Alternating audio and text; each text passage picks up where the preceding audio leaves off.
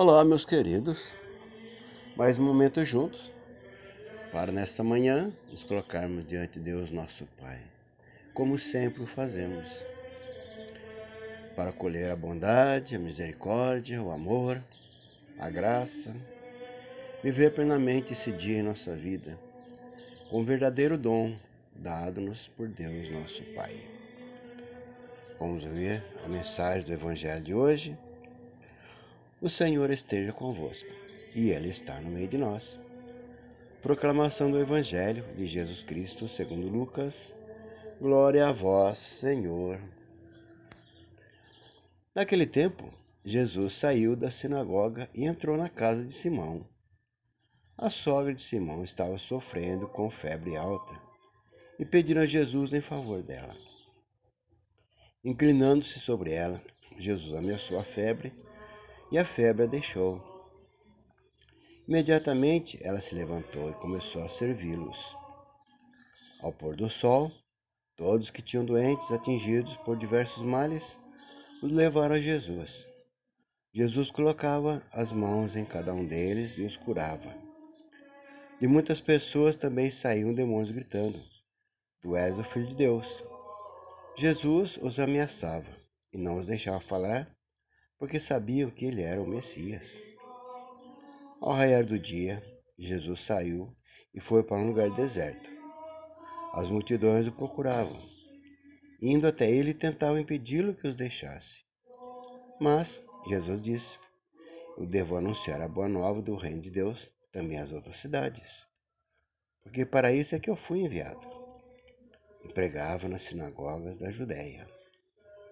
Palavra da salvação, glória a vós, Senhor. Meus queridos, por que as pessoas procuram a religião? A maioria das pessoas que procuram a religião o faz por motivos egoístas. Procuram a Deus para fazer dele seu servidor. Querem proteção, saúde, sucesso econômico, profissional, social ou afetivo, ou foge do medo do desconhecido, do sobrenatural ou da própria morte. Devemos procurar na religião um relacionamento pessoal e amoroso com o próprio Deus, para que possamos servi-lo amando os nossos irmãos e irmãs. Para isso, precisamos conhecer o Evangelho, a boa nova do reino de Deus. A partir do conhecimento do Evangelho, nos sentiremos apelados por Deus para a vivência concreta do amor. E a partir de uma resposta positiva a esse apelo, ter um relacionamento maduro e amoroso com Deus.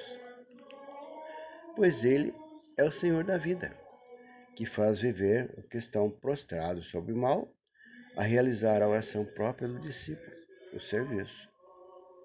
Jesus é apresentado como um Messias itinerante, que arranca do coração do ser humano o mal que o impede de empreender com Jesus o seu caminho para Deus. O Senhor não é prisioneiro de um grupo nem de um lugar.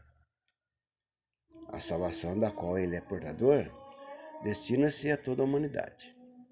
Para isso, precisamos compreender a religião como um caminho para a nossa fé autêntica, amando e servindo.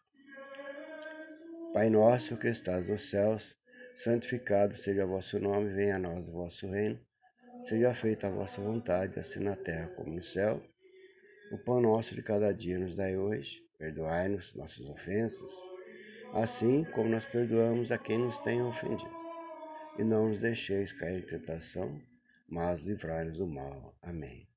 O Senhor esteja convosco, Ele está no meio de nós. Desça sobre nós e permaneça para sempre. A bênção de Deus de infinito amor, Pai, Filho, Espírito Santo. Amém. Um santo abençoado dia a todos nós. Amém.